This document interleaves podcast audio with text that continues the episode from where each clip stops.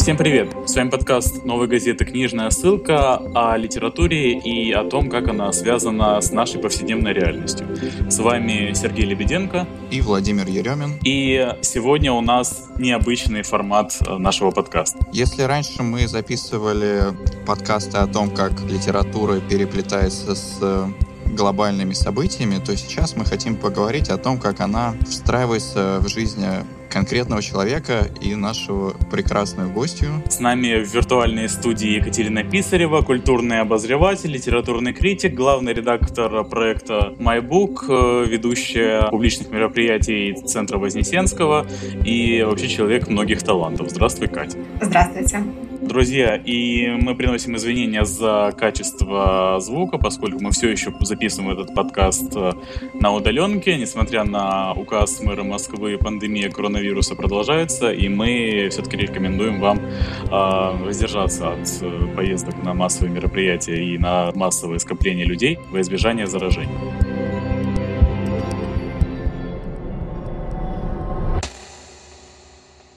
Кать, расскажи, э, наверное, начнем с АЗОВ, да? Ты сейчас работаешь литературным редактором и э, очень э, много взаимодействуешь с литературными людьми и работаешь культурным журналистом, но ты начинала в Литинституте, то есть ты оканчивала Литинститут по специальности литературный редактор, да? Не совсем. У меня была кафедра прозы, я как бы литературный работник, писатель-прозаик. Вот, в дипломе у меня это в скобочках указано. Я не совсем редактор, так что. Ага. Сейчас, на самом деле, почему мы задаем этот вопрос? Сейчас э, очень большая дискуссия в связи с э, все большей популярностью литературных курсов и литературного образования. А нужны ли вообще эти литературные курсы и институции, которые преподают э, людям, как писать? Сколько с твоего курса выпустилось в итоге писателей, сколько стало редакторами и какая вообще была атмосфера в Лит-институте? А, ну, если честно, мне не кажется, что литературный институт — это единственный а, вход в литературу. Наоборот, мне кажется. А, у нас в институте не учили нас конкретно писать. Моя мастерская была профессора Сергея Есина. И Сергей Николаевич, ныне уже покойный, первое, что заявил на первом семинаре, это то, что он не научит нас писать, конечно же, просто он расскажет нам базу, основу, даст нам какой-то вектор движения, не более. А, рассказывать про какие-то креативные методики письма, это было не совсем его подход. Он считал, что если писатель а, есть, то он просто а, таится где-то внутри тебя, не более. Невозможно э, воспитать того человека, которого нет. Хм. То есть такая вивисекция писателя из зародыша писателя внутри человека. Все ровно так. А, недавно ректор Лит-института Алексей Варламов э, заявил, что если есть умный феминизм, э, то он проявляется очень редко. Например, в романе «Унесенные ветром» Митчелл, который сейчас активно обсуждают в связи с э, временным запретом и прекращением его показа на канале HBO на фоне протестов за права чернокожих в Америке. И, по сути, заявление Алексея Варламова очень сексистское. И хочется спросить, всегда ли была такая атмосфера в Лит-институте? Не скажу, что это была сексистская атмосфера в Лит-институте, но нужно понимать, что учреждение общеобразовательное, а, такое гуманитарное, с а, каким-то, конечно, патриархальным уклоном, с а, консервативным взглядом на все. И да, наверное, скорее преподаватели придерживались таких взглядов. Но были и более прогрессивные преподаватели с более либеральными и прогрессивными взглядами. Вот. Ну, если честно, творческая атмосфера — это всегда э, немножко странная атмосфера. Ты немножко находишься как будто бы в больнице. Вот, и чуть-чуть в музее. Так, такая смесь музея и больницы. Вот. Я с большой любовью отношусь к Лит-институту и с теплом э, вспоминаю эти годы. Вот. Но я не могу сказать, что я очень много общалась с э, моими однокурсниками или была участником всех тех мероприятий, которые проходили вне Лит-института, потому что я работала. Я параллельно работала, начиная со второго курса, и у меня не было времени ни на тусовки, ни на интеграцию в какую-то социальную жизнь э, студенческую. Вот. Ну, как-то так получалось. Поэтому я не тот человек, наверное, который расскажет вам, как было внутри института. Вот. Наверное, самые показательные вещи происходили в общежитии. Вот, в нашем легендарном общежитии Лит-института. где вызревали современные поэты за пределами литературных курсов. Да, да там было весело. Скажи, пожалуйста, ты некоторое время работала культурным журналистом и некоторое время назад э, возглавляла сервис MSData Bookscriptor, э, который организовывал одноименную премию для, э, насколько я помню, и жанровой, и не жанровой литературы. То есть там была номинации «Фантастика», «Янка Далт». И современная интеллектуальная проза. И современная интеллектуальная проза, да.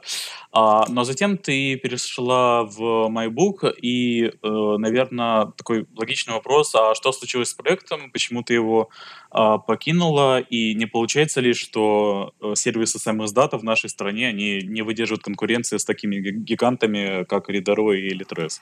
А, ну смотри, э, почему лично я оттуда ушла, э, скажу так, нужно вовремя уходить отовсюду. Нужно уходить вовремя и из отношений, и из мест работы – для меня эта история закончилась в тот момент, когда я поняла, что наши инвесторы а, не очень заинтересованы в том, чтобы поддерживать а, начинающих талантливых писателей. Та премия, о которой ты сказал, а, премия Букскриптор, была для меня важна. Я, правда, в нее верила, и мне хотелось проводить второй сезон. Вот. Но я так поняла, что инвесторы не были настроены тратить большое количество денег на нее вот, и хотели от нее отказаться.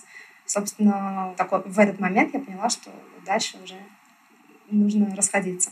Вот. Ну и проект, если честно, я не очень слежу за его судьбой, но, по-моему, он был поставлен на паузу. Вот. Не могу тебе сказать, что сейчас конкретно с ним. Угу. То есть получается, что бизнес в России еще не очень заинтересован в том, чтобы становиться меценатом для литераторов и для литературного рынка. А, слушай, ну это любой бизнес не настроен быть меценатом, если из этого нет никакой отдачи бизнес на то и бизнес. А, он не может вкладывать деньги, не получая ничего взамен, иначе это будет убыточный бизнес. Вот. Либо ты просто меценат и зарабатываешь на других вещах, а, либо ты занимаешься бизнесом и прорабатываешь бизнес-план а, и идешь в ту область, которая приносит тебе деньги.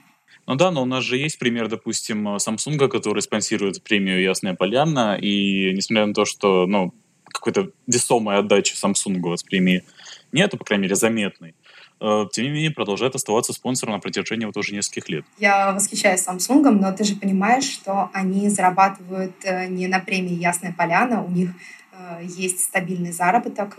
Я думаю, что не только на российском рынке. Окей, okay, спасибо. Поговорим про события, которые всех нас еще держат в напряжении, а именно про пандемию и про карантин. А вот на основе ты недавно опубликовала материал с рассказом про семь книг, с которыми ты спасаешься от пандемии. Среди этих книг э, были э, «Серотонин» у Эльбека, «4321» Остера и даже «Бесконечная шутка» Уоллиса. Как эти книги тебе помогли в итоге? А, ну, если ты обратишь внимание, я а, отбирала специально те книги, которые имеют такое долгое дыхание. Это такой очень э, плотный нарратив, который тебя в, поглощает. Он отвлекает тебя от тех проблем, которые происходят за окном. Если говорить конкретно, например, о серотонине, э, вполне себе спасение.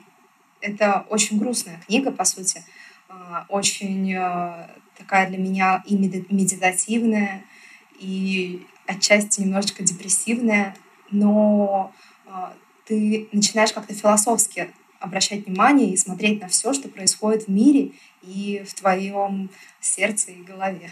А до бесконечной шутки ты добралась? Я ее читаю, вот я в процессе сейчас. Но я там конкретно упоминала про нее, о том, что вот эта книга такое долгое чтение, вот, что можно ее начать и как раз к концу карантина э, дочитать. Но вот видишь, э, конец карантина уже как бы наступил официально, но я ее еще не дочитала, я на середине. Мне кажется, что карантин неофициально закончится как раз тогда, когда ты ее дочитаешь. Может быть, да, я адепт самоизоляции и самосохранения.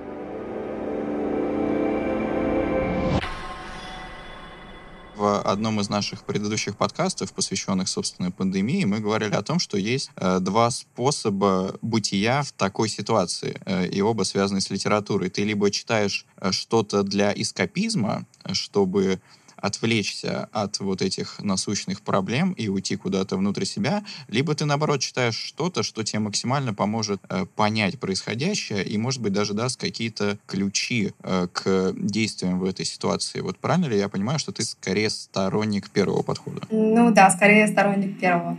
А, хотя я могу понять тех людей, которые бросились читать с началом пандемии э, антиутопии.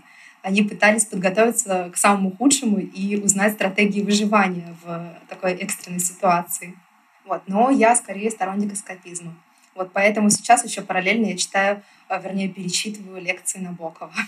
Это интересная эскапистская практика. Необычная, я Ну, когда ты уходишь с головой в литературу или в, в, в обсуждение, в разбор литературы, а, то это тоже такая очень э, спасительная стратегия. Угу. Ты, кстати, согласна с Набоковым в том, что Достоевский днище? Ну, в смысле, он, он конечно, не так сказал, но он не, не, очень, не очень ценил э, Достоевского как классика.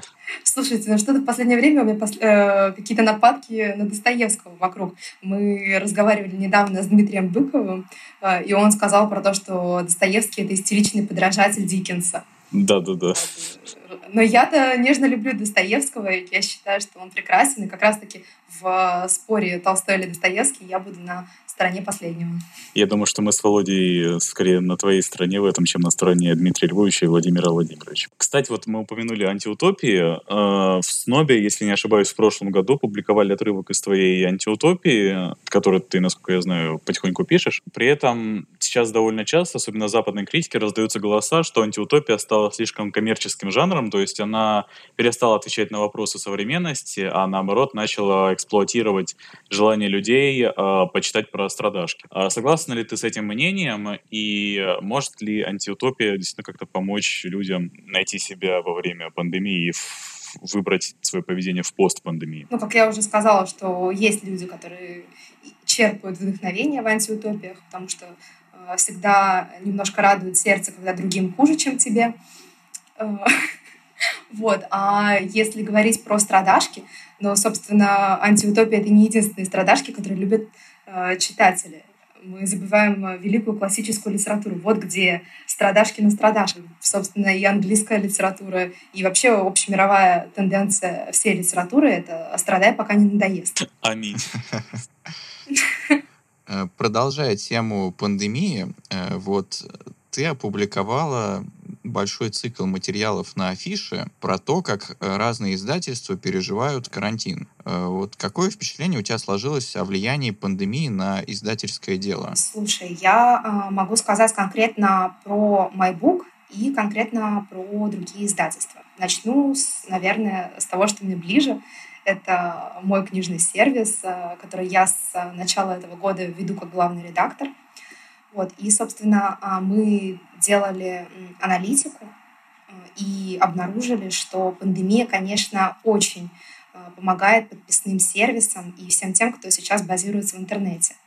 Э, люди обрели огромное количество свободного времени.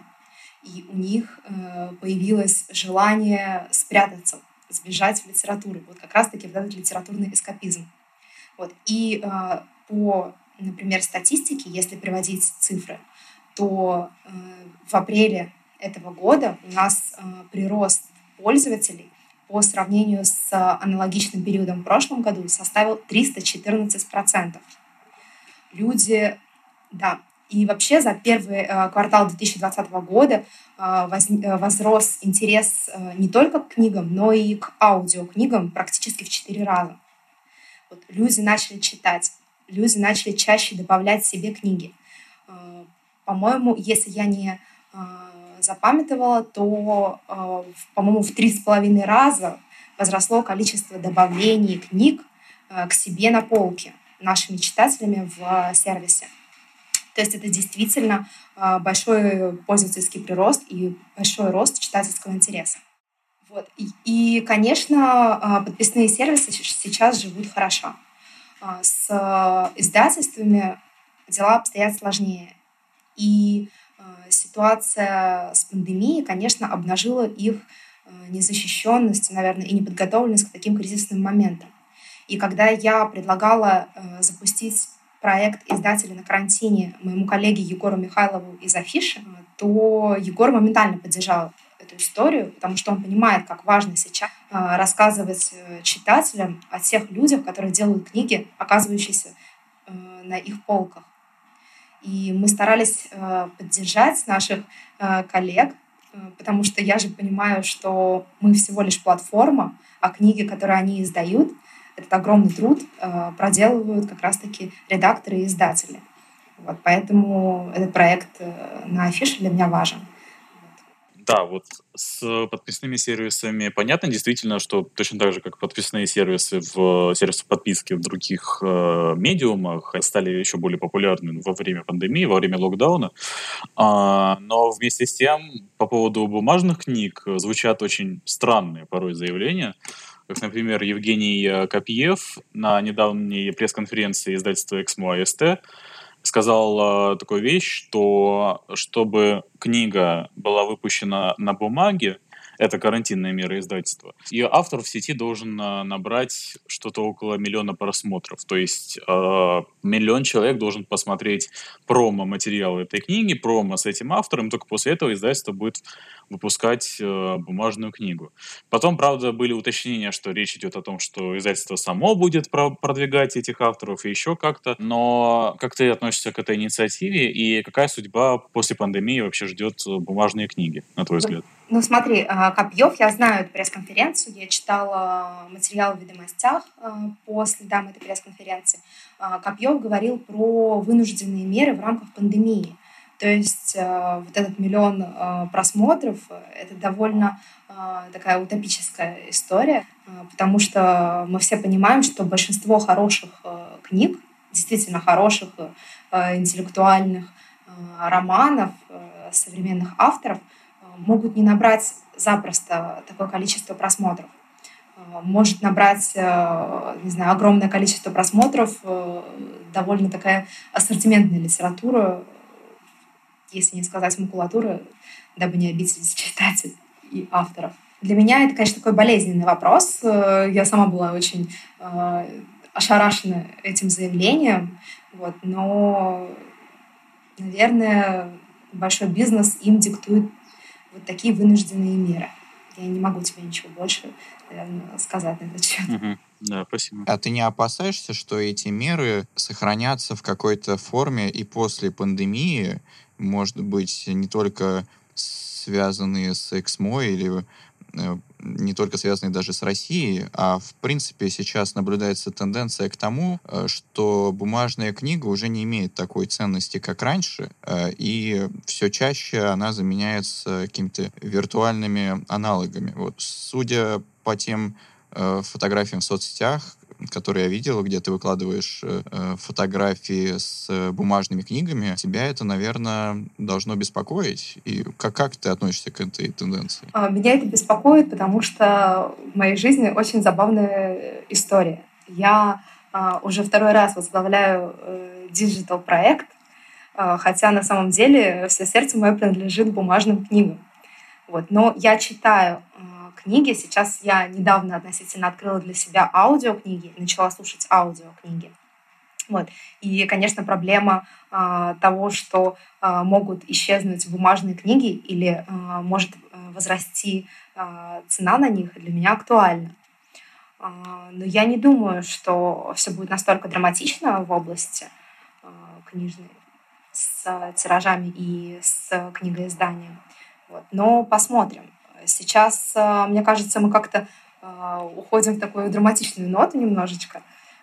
Мы рассматриваем самые худшие сценарии.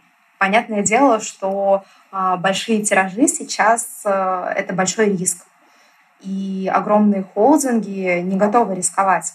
Если говорить конкретно про Эксмо и АСТ, это корпорации, где бизнес важнее всего и это не новость. Э, послушайте интервью Копьева, Новикова и прочих э, людей, которые понимают прекрасно, что нужно делать. Это э, такие, мне кажется, профи в бизнесе, и они понимают, что иногда нужно сократить тиражи, сделать что-то во имя какой-то их благой цели, для того, чтобы, не знаю, не сокращать сотрудников. Хорошо, то будем надеяться, что это действительно не приведет к исчезновению бумажной книги как таковой. И это временные трудности. По крайней мере, в ближайшее время. Поскольку мы по большей части журналисты, мы работаем с драматичными сценариями, так или иначе. И еще одна довольно драматичная тема, от которой никак э, нельзя скрыться и не стоит э, ее игнорировать, это проблема прав э, женщин в России. Вот сейчас одна из резонансных тем — это история художницы Юлии Цветковой, которой грозит до шести лет заключения просто за изображение женского тела. Если я правильно помню, она размещала в соцсетях какие-то рисунки женских тел. И в ее поддержку запустился флешмоб, в рамках которого девушки публикуют обнаженные фотографии с подписью э, «Женское тело — это не порнография». Вот я думаю, ты, наверное, э, в курсе этой истории, и мне кажется, это хороший повод поговорить о том, вот лично для тебя, после прочтения каких книг э, ты всерьез задумалась об угнетении женщин в современном мире и борьбе за женские права? Потому что, как мне кажется, для тебя это э, довольно важная тема. А, так, я, наверное, отвечу сначала на вопрос про Юлию Цветкову. А, я видела пост э, Даши Сиренко в поддержку Юли а, и решила как раз-таки на эти выходные отложить э, изучение этого дела и вообще разобраться, что там произошло. А про мое отношение к угнетению женщинам, а, это, наверное, история началась как раз-таки с института, с последних курсов, а, когда я узнала, что у одной моей знакомой произошла ситуация, связанная с насилием. Наверное, тогда я пересмотрела свои убеждения. А, я начала замечать те вещи, на которые раньше не обращала внимания. Сексистские шутки, вопросы на собеседованиях, например, о том, есть ли у меня дети или э, замужем ли я, а что будет, если я уйду в декрет и вообще планирую ли я заводить детей. Но, наверное, такой пик моего интереса и произошел, когда мы составляли книжку с Оксаной Васякиной «Ветер ярости». Я читала ее еще в э, сам издате, это был такой маленький-маленький сборничек, написанный а, фактически на печатной машинке. Он весь был сделан вручную и собран. Там были и рисунки вручную. Вот. И а, когда ко мне попал этот сборничек, меня, конечно, это совершенно поразило. Я поняла то, что испытывают женщины, а, которые остро ощущают этот гнет патриархата на самих себе, на то, какие они незащищенные, какие они угнетенные, и э, как страшно, наверное, оказаться э, перед э, лицом сильного человека в слабой позиции. Если говорить конкретно обо мне, то в моей жизни не было таких ситуаций. У меня не было, там, не знаю, домашнего насилия дома просто потому, что э, меня воспитывала мама. Мой отец погиб, когда мне было полтора года. У нас в семье не было мужчин. И, кстати, это интересный момент я разговаривала потом со своей мамой, а, почему она не вышла замуж а, в, после моего отца, после гибели моего отца. А, у нее был гражданский брак, но они не жили вместе. Этот человек жил в нашем доме, он снимал квартиру. Мама просто приходила к нему, они проводили вместе какое-то время, мы вместе гуляли, но он никогда не оставался у нас на ночь и никогда не проводил большое количество времени со мной. Хотя он был замечательный, прекрасный человек. Вот сожалению, сейчас тоже ныне покойный. И мама ответила мне так, что когда она работала в Союзе театральных деятелей, она попала на репетицию спектакля «Лолита» в театре «Сфера». И ее совершенно поразило то, как это выглядит со стороны. Она не вчитывалась э, в текст настолько, чтобы пропустить его через себя. Она читала это, как все советские люди, как э, странную историю педофила, скорее э, такое исключение из правил.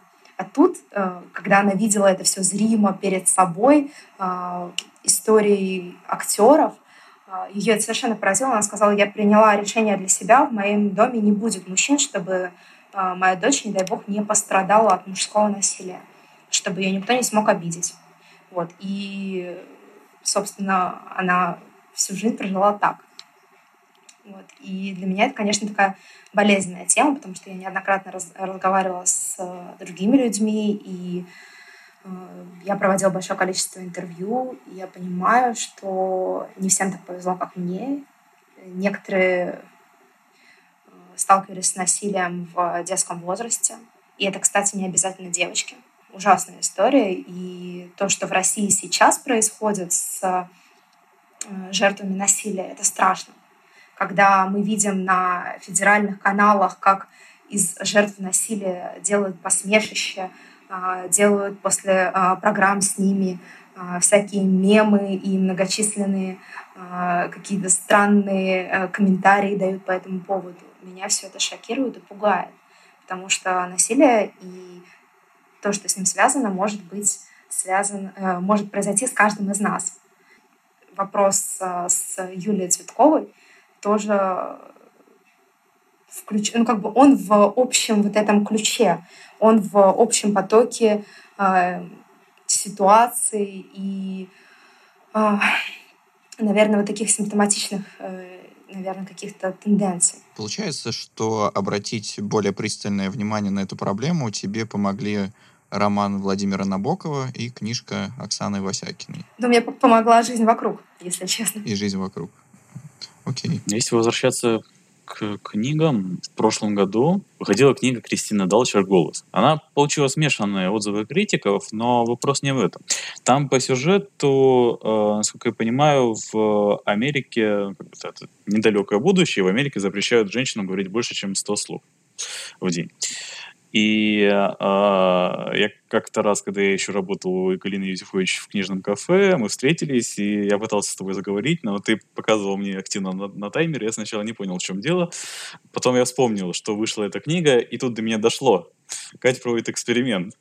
И потом ты написала прекрасный текст о своем эксперименте с этими 100 словами в день, э, и в случае, если ты говорил больше 100 слов в день, насколько я помню, у тебя там срабатывал микроэлектрический разряд, который тебе бил током. Да-да-да, все так. Как на тебя повлиял этот эксперимент, и э, что ты поняла о э, соотношении, э, ну что ли, о гендерном равенстве в повседневной жизни благодаря ему? Наверное, я э, осознала ценность слов, ценность того, что ты можешь э, выразить свое неприятие словесно, э, ты можешь э, сказать о своих желаниях Э, я все-таки э, не задумывалась о том, как живут люди, которые лишены этой возможности.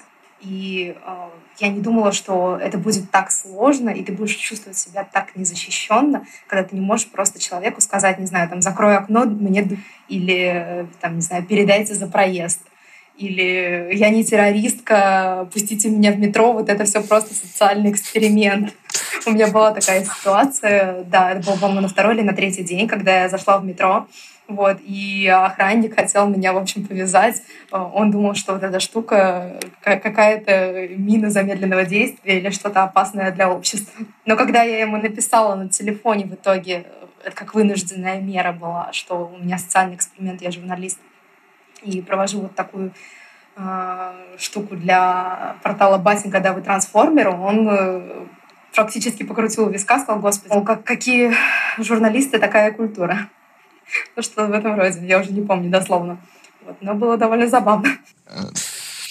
Прекрасно. Да, и этот эксперимент э, заставляет задумываться о том, как живут многие люди, которые не имеют права голоса во многих ситуациях. Продолжая тему русской литературы, ты была модератором цикла встреч э, со многими российскими писателями в центре Вознесенского. И благодаря этому опыту ты, наверное, понимаешь теперь психологию э, наших писателей как никто другой. Вот можешь ли ты сказать, есть ли у них что-то общее вот среди таких разных людей, которые пишут в России? Наверное, общее у них не безразличие. Не безразличие к тому, что происходит э, в мире с отдельно взятыми людьми, и не безразличие того, что происходит вообще с нашей страной.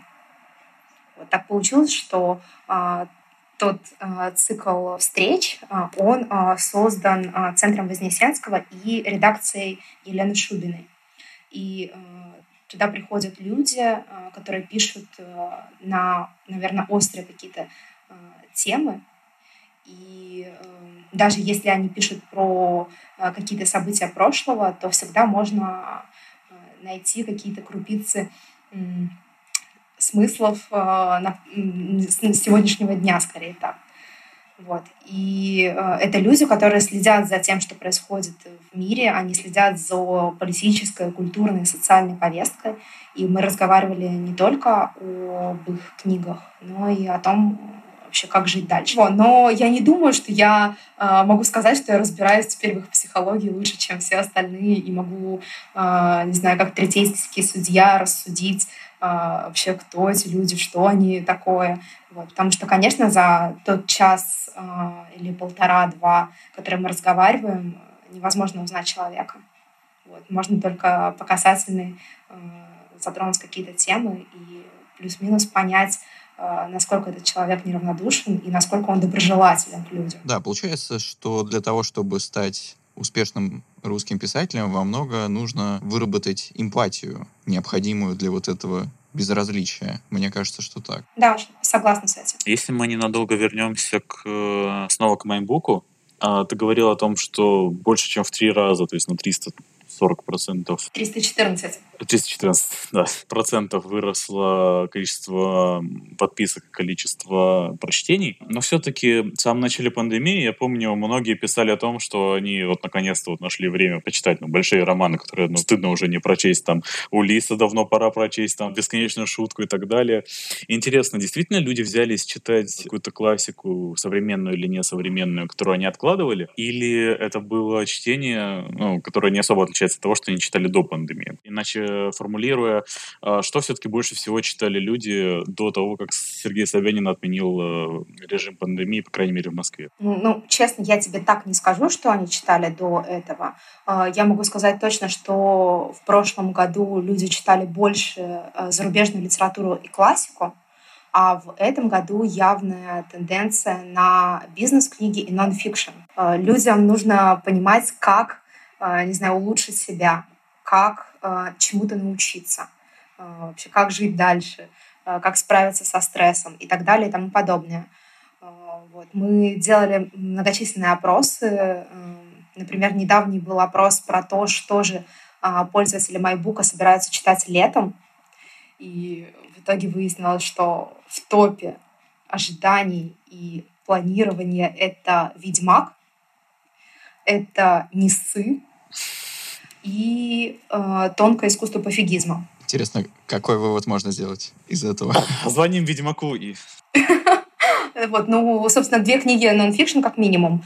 Вот. Э, плюс э, «Ведьмак» — это, наверное, все-таки э, связано с популярностью этой книги и с тем, что это очень нашумевшая история. То есть русская литература перестала быть учительницей жизни, теперь нас э, жизни учат борцы с монстрами и эксперты, которые рассказывают о том, как не волноваться за будущий день.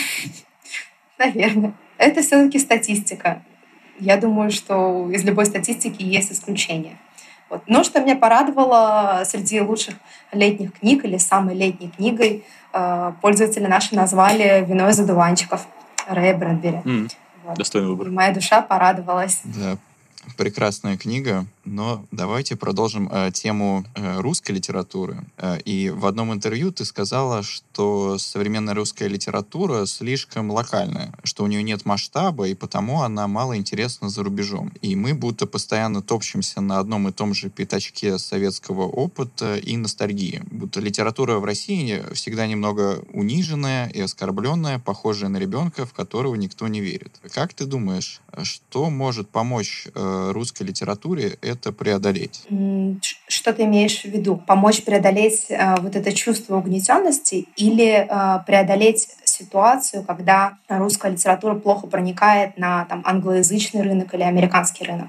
А мне кажется, это связанные вещи между собой, потому что из-за того, что наша литература слишком увязла вот на этом пятачке советского опыта, мне кажется, мы и остаемся слишком локальной литературой, как вариант. Что ты думаешь? Не знаю, мне кажется, если честно, что это и связано с политикой в том числе. А в каком плане? В плане того, что э, я боюсь говорить такие вещи, конечно, э, потому что это, наверное, сугубо мое личное мнение, но к России относятся по ощущениям с опаской жители других стран. Вот я общаюсь с людьми, которые давно эмигрировали из страны. А, они не верят, что в нашей стране может быть что-то свежее, новое, дерзкое, например, такое, как Набоков. Это может быть их э, частное, субъективное мнение. Я такое слышу постоянно, и, конечно, это заставляет меня задуматься о том, почему так происходит. Я для себя не нашла еще ответ на этот вопрос. А разве чувство опаски которое ты назвала, не должно вызывать некий интерес к тому, что у нас здесь происходит? А, ну смотри, а, многие книги очень завязаны на российских реалиях. Я не уверена, что люди, а, которые читают эти книги и живут там всю жизнь в Америке или там, не знаю, в Ирландии, они а, так хорошо и так болезненно воспринимают какие-то темы. Я не уверена, что большинство книг умело и верно используют триггеры, которые работают для российского читателя. Но тут еще следует понимать, что проблема заключается не только в России, но и, к примеру, в равнодушии Америки к э, переводной литературе. Если я правильно помню статистику, они читают где-то 2% переводной литературы и, соответственно, 98% э, литературы своего рынка. Поэтому э, здесь только силами русских писателей, к сожалению, не справиться. Видимо, да посмотрим, как будут обстоять дела дальше. Наверное, связанный вопрос с этим, по крайней мере, это уже какое-то время обсуждают в связи с э, последними событиями. В Америке продолжаются протесты против убийства чернокожего Джорджа Флойда и в поддержку движения Black Lives Matter. Как сообщают сейчас, какая-то агрессивная фаза этих протестов, она снижается, но мирный протест продолжается. И вместе с тем в Екатеринбурге буквально на днях э, спецназ Росгвардии застрелил подозреваемого в краже четырех рулонов обоев. И при этом это убийство, оно не вызвало почти никакого внимания в России и не вызвало протестов. На него, вообще, как кажется, обратили внимание только журналисты. Все-таки, как ты думаешь, какие книги могли бы хотя бы примерно, ну, не то что полностью объяснить, но хотя бы подобраться к объяснению того, почему у нас в стране в постсоветский период сложилась а, такая культура низкой ценности человеческой жизни по сравнению с тем, как человеческую жизнь э, ценят и воспринимают в, условно западном обществе. Слушай, ну, я думаю, что ситуация, которая сложилась сейчас в Америке, это да, это один случай из миллиона. Я думаю, что э, до этого было огромное количество прецедентов, но э, в какой-то момент э, сосуд э, просто уже наполнен настолько, что он просто разорвался. И это такой эффект э, взорвавшейся бомбы. Я думаю, что и в России огромное количество ситуаций э, происходит ежедневно. И люди привыкли к тому, что ты можешь э, выйти из дома и не вернуться. Э, всегда есть такая опасность. Собственно, в 90-е это было э, на каждом углу. Ты не знал, э, что будет дальше. Ты, там, не знаю, пойдешь за хлебом, а можешь оказаться жертвой перестрелки. Это зависело от района, где ты жил. Я не знаю насчет ценности человеческой жизни в общемировом масштабе и конкретно в России. Но могу сказать, что я иногда вижу то, что показывают у нас на федеральных каналах, посмотрев пару раз такое, ты уже будешь ничему не удивляться и будешь думать, что человеческая жизнь — это э, такая хрупкая штука, что может пройти секунда, и ее не станет. Получается, что федеральное телевидение здесь нам рассказывает больше, чем литература. А, ну, литература тоже об этом рассказывает. А, но я говорю, наверное, про масштаб, про, про то, что огромное количество аудитории а, все-таки чаще смотрит телевизор, чем читает э, интеллектуальную литературу э, или, там, не знаю, произведения современных авторов. И они, э, не знаю, впитывают, собственно, из этого канала информации вот это вот мнение о том, что сейчас происходит все что угодно.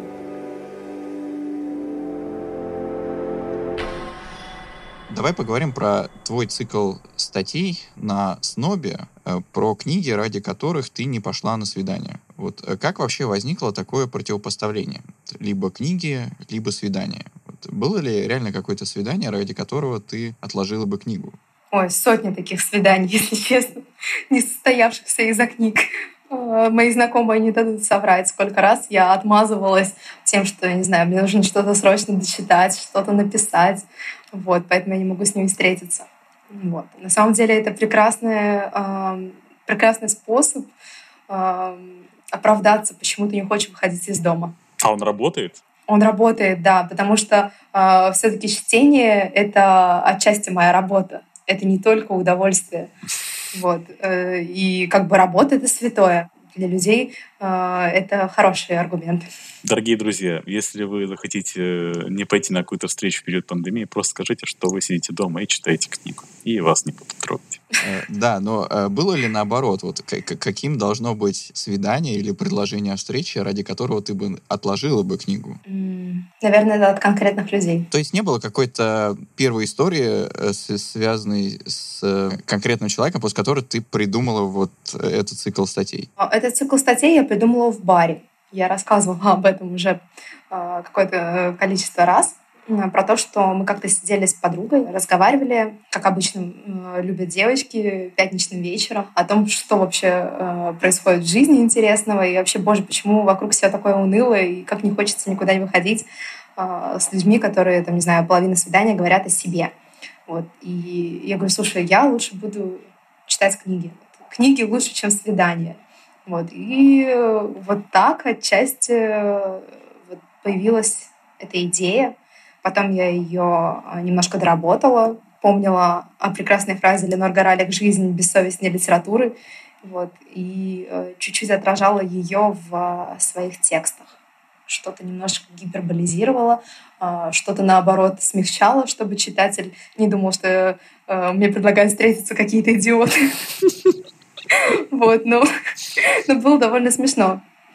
Вот, потому что э, есть какое-то количество людей, которые пишут тебе, не зная тебя, в Фейсбуке. Вот, и там такие странные смешные подкаты, что как тут не написать про это. Прекрасно. Э, наверное, удобно во время пандемии и карантина, что вообще больше нет свиданий, ради которых нужно откладывать книги. Да, мне уже неоднократно об этом писали, что вот, э, э, наверное, сейчас-то я счастлива. Я не могу сказать, что я несчастлива. Мне очень нравится карантин и возможность э, никуда не ходить. Я на самом деле на этом карантине поняла, э, сколько времени тратится на налаживание социальных контактов и социальных связей, эту социализацию. Вот, что ты э, приходишь на мероприятие, и ты вынужден даже ходить на те мероприятия, на которые не прям уж так хочется. Все равно ты идешь на них, там, не знаю, скрипя зубами, скрипя сердцем, вот, и даже начинаешь получать удовольствие в процессе. А тут есть пандемия, такой удобный аргумент, и ты можешь сказать, что, ну, знаете, это опасно, я не пойду никуда. Вот. Сейчас меня уже вторую неделю пытаются вытащить навстречу э, знакомые, друзья, там, не знаю, люди, которые приглашают меня на свидание, но я пока сижу дома и не знаю, что делать. Жду чуда. И читаешь книги. Да, читаю книги, конечно. Возвращаясь все-таки к книгам, на MyBook недавно запустился очень интересный проект. Историк читает э, исторические романы.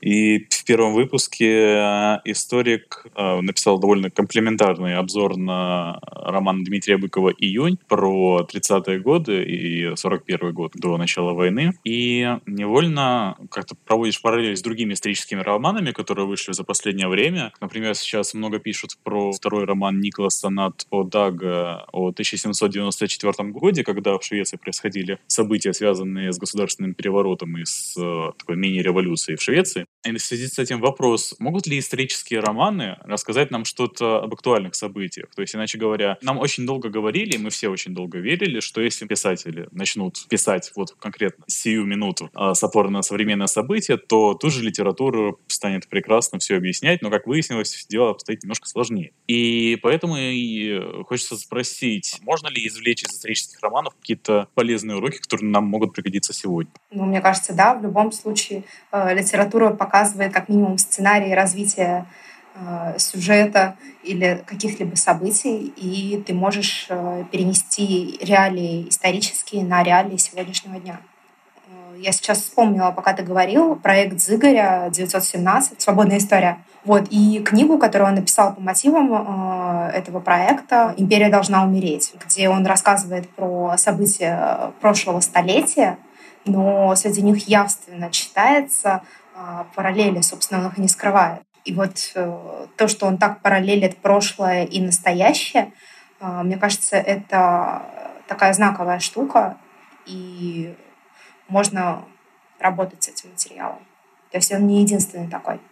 Вот, ну, просто симптоматичный то, что на слуху. А вот э, недавно во время разговора с Дмитрием Быковым в рамках Zoom-беседы для Центра Вознесенского вы говорили о романе Джонатана Лителла «Благоволительница». Это очень провокационный роман с повествованием от лица нациста. Э, как думаешь, э, чем могут нам помочь такие книги в области рефлексии на тему истории Второй мировой войны и особенно на фоне ажиотажа с Парадом Победы, который решили провести в России, несмотря на пандемию? Э, мне кажется, что эта история может нас научить тому, что объективной исторической памяти не существует. Есть только стремление к ней ней. И то, что на каждую историю и на каждое событие, будь то историческое ли, э, культурное ли или какое-либо другое, э, может быть огромное количество ракурсов, и можно трактовать э, любую историю по-разному. То, что все вариативно. Мне кажется, это такой глобальный месседж всего. Угу. Да, я думаю, что мы с тобой согласны по этому поводу. И, наверное, одним из вопросов ну, в современной уже актуальной истории, в моменте, в котором мы находимся, это такой очень яркий раскол людей по поводу поправок к Конституции, по которым уже приближается довольно быстро, уже за неделю до 1 июля начинается голосование. И сейчас э, завершился как раз проект, который делали в том числе Евгения Некрасова и Оксана Васякина «Страсти по Конституции», которую они делали вместе со студентами программы современной литературной практики, и в которых они брали определенные статьи из Конституции и смотрели на то, как эти статьи работают в действительности, либо же как, в принципе, Конституция работает в действительности. И, наверное, если проводить параллели с другими литературными проектами, Тут будет два вопроса. Как ты э, сама относишься к голосованию? Ну, разумеется, если это не секрет. И второе, э, как ты оцениваешь этот проект, и действительно ли писатели могут оперативно реагировать художественными, подчеркну, художественными текстами на то, что происходит вокруг них? Или это в какой-то мере все равно утопия? Нет, я почему? Я считаю, что писатели могут реагировать на все, что угодно. А, вообще никто не должен диктовать писателю, что ему делать. А, это его личное а, право, его гражданская позиция человеческая. Это то же самое, как а, тело женщины — это ее тело и ее дело. Вот, ровно так же я к этому отношусь. А про страсти по Конституции я видела, я, к сожалению, их не читала, вот, но очень хотела бы. Вот, просто не было времени. Вот, поэтому я тебе, наверное, ничего конкретно про их проект не могу тебе сказать. Угу.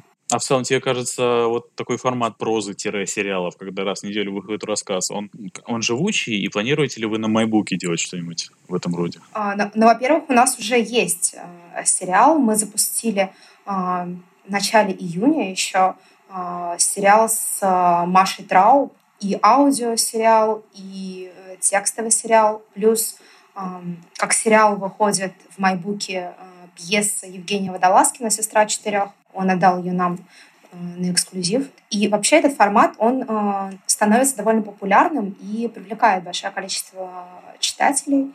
Э, им интересно это, это такой небольшой интерактив в то же время, ощущение того, что ты присутствуешь при том, что рождается новое произведение.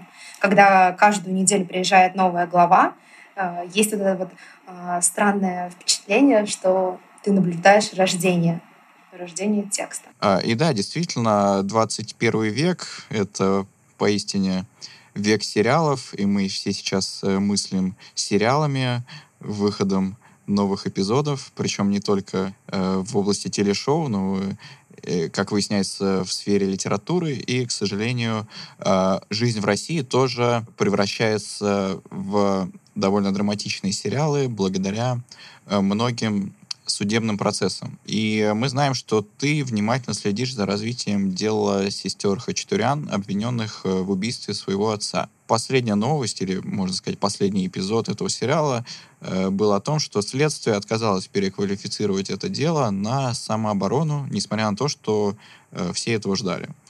И мы видим, что общественное мнение до сих пор э, не стремится массово вставать на сторону этих девушек. Какие книги ты бы могла посоветовать прочитать каждому жителю России, чтобы осознать масштаб проблемы домашнего насилия? Наверное, я сразу вспоминаю прекрасную книгу Салмана Ружди «Стыд». Это не совсем книга про домашнее насилие, но и про него тоже. Э, это такая сказка с политическим уклоном. Как бы это такая сказочная история. Он занимается таким плетением словес, рассказывает про не, некое пространство, не, некое, некую страну, где проживают главные герои. Но если внимательно вчитаться, то очевидно, что страна, про которую он рассказывает, это Пакистан.